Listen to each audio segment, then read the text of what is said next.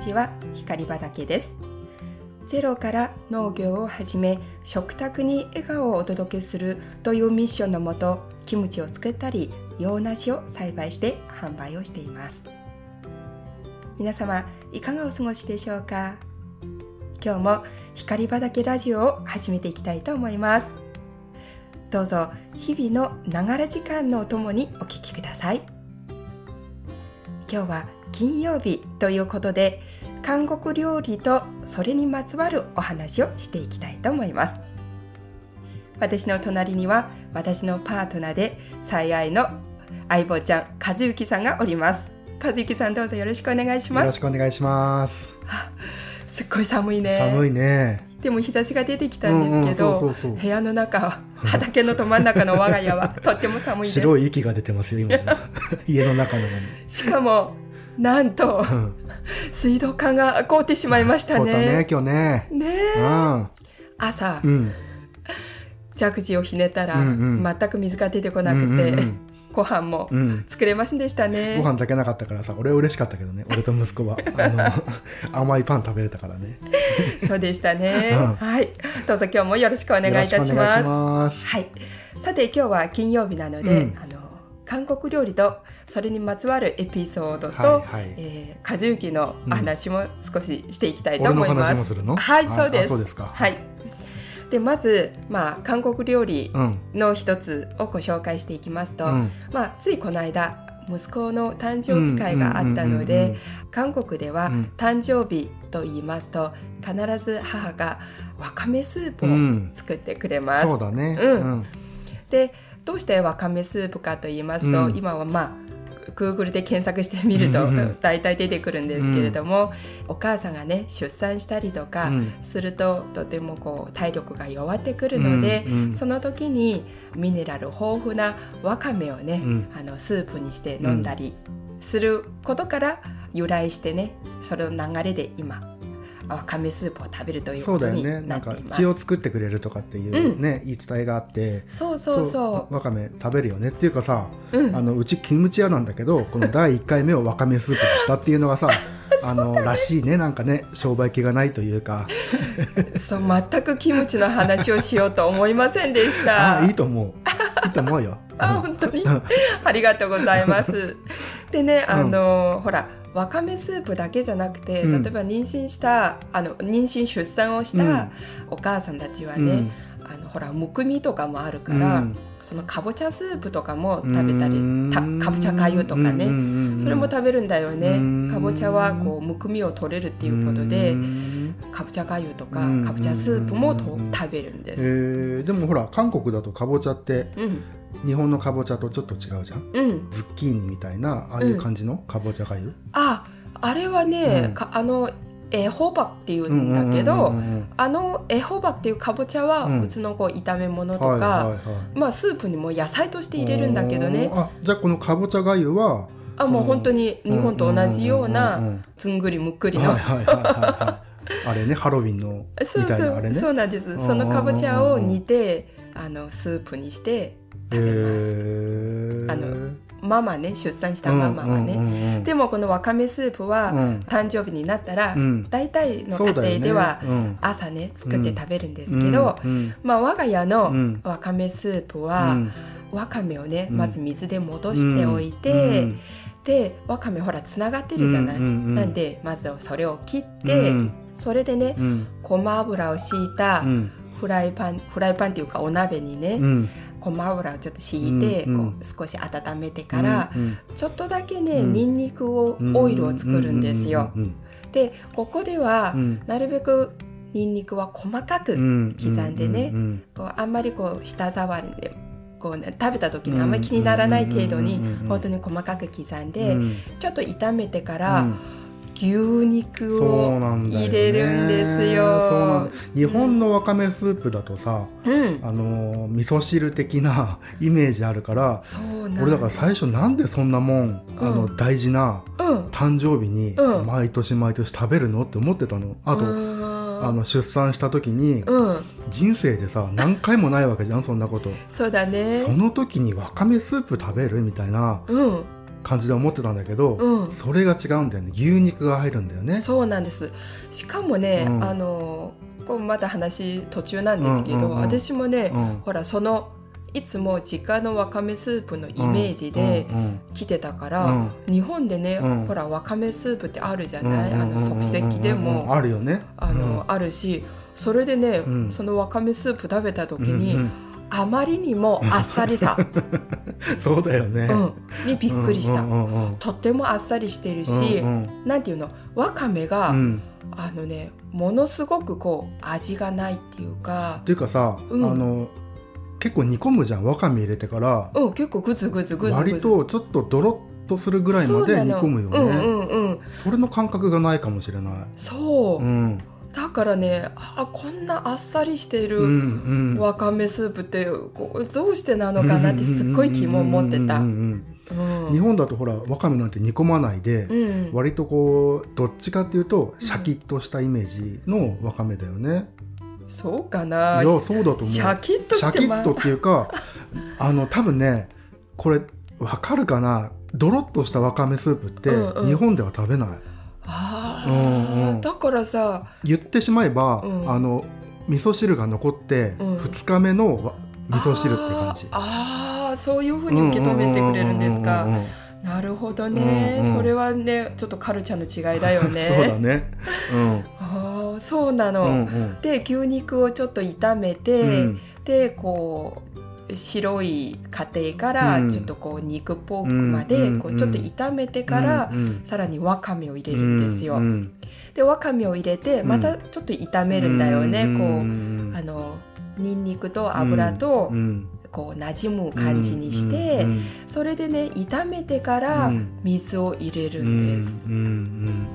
でぐずぐずぐずぐず煮込んでから、うん、あの牛肉のねタシダがあるんだよね、それをちょっと入れて、でまたぐずぐずさせて、で最後の仕上げのまあ5分ぐらい前にちょっと味噌を入れてね研いで、でまた味噌をね、入れてからもうちょっとぐずぐず、そうだよね。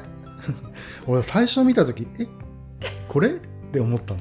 あそうなんだ、うんうんうんえどのポイントでえって思ったんですか？わかめぐずぐずだし なんか味噌の香りとか、うん、もうどうなんだろうっていうさ、うん、日本の味噌汁だと、うん、割とこのスープが澄んでいるっていう感じがするじゃん、うん、味噌のそうだよ、ね、モワっていう感じの、うんうん、モワっていう感じするよね。あれじゃなくて、もうほんと味噌 味噌の濃いスープみたいな。あそうそうそう。グズグズさせるんだよね、なんかこう水と味噌がさ乳化したみたいな一体になったみたいなそん。な感じのスープだから、うん、ああわかめスープがこれ。で どうしよう食べ食べようかなっていうさ、うん、あの食べた後なんて言おうかなっていうさ。そうそんな感じだった。うんうんうんうんこれ結構違うよね。違う違う、うんうん。うん、でもやっぱ食べると、牛肉の出汁が出てるから、うんうん、美味しいよね。美味しいよね。でしかもあのわかめも出汁出るんだなと思って。出汁出るしまたこのなんて厚めのわかめだから、歯ごたえもあって、うんうん私はすごい好き。俺も好きだよ。あ本当、うん、よかった。美味しい美味しい。じゃあそれが好きだと思ったら、うん、日本のわかめスープは逆にどう思いましたか？まあそれも美味しい。それはそれ。別物だよね。全く別物。ああ、うん、性格いいね。あなたの作ったものは何でも美味しいって食べますよ。うわ多分 手つけない時もあるけどね 嬉しいです、はい、あの伝統料理をね、こう喜んで食べてくれるあなたは嬉しいです。好き嫌いないからね基本的に。ありがとうございます。うん、ということで、うん、あの韓国で誕生日には必ず食べる、うん、あのわかめスープ牛肉入りのわかめスープのご紹介でした。はい。でね。あの誕生日にまつわるお話なんですけど、実はね、誕生日にはわかめスープを食べるのと同時に、私ね一回ねものすごくこう記憶に残っている誕生日があってまあ何年か続いたと思うんだけど。母からね、母父から、あの今年誕生日は何を食べたいの？って言われて、でその時になぜか、あのね目玉焼き ここもね、うん、この目玉焼きのね作り方もまた違い、明日明日だね、またご紹介しようかなと思うんですけど、目玉焼きを食べたいんですって言ったの。誕生日にわかめスープと目玉焼き食べますか。うん。はいはい、はい、そうなんですよ。ナイスね日本ではそれね。あナイスなの？なないないですね。あないですか？ナイスか？ナイスねあもうね、目玉焼きがめちゃくちゃね、食べたくて。なんか貧乏なのって思っちゃう。そうなんですよ。昔ね、私の物心がついた時には、卵結構高かったばあちゃんの時代じゃん。そうかも。そうかも。うち貧乏だったので。それでね目玉焼きをいっぱい食べたいって言ってね、いいよって言われてね、なんとね朝ね、うん、わかめスープとね、うん、目玉焼きをね、うん、12個食べました。その時にね、うん、めっちゃセレブの感じがした。あいいねでもねそれ。そうなの。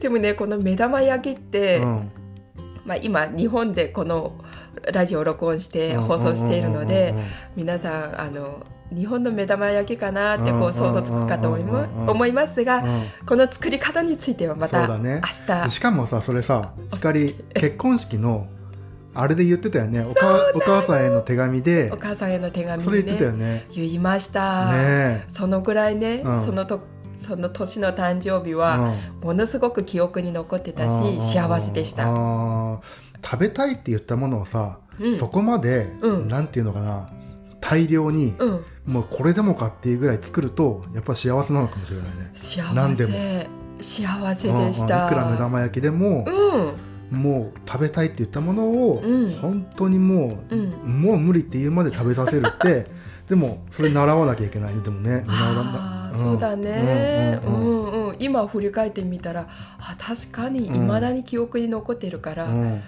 本当にそれも引き継いで息子にもやってあげたいなって思いました、ね、ハンバーグ食べたいって言ったらもうハンバーグ30個ぐらい作って。そうそうそうなんですよ、ねうん、ハンバーグだけ。うん、うん。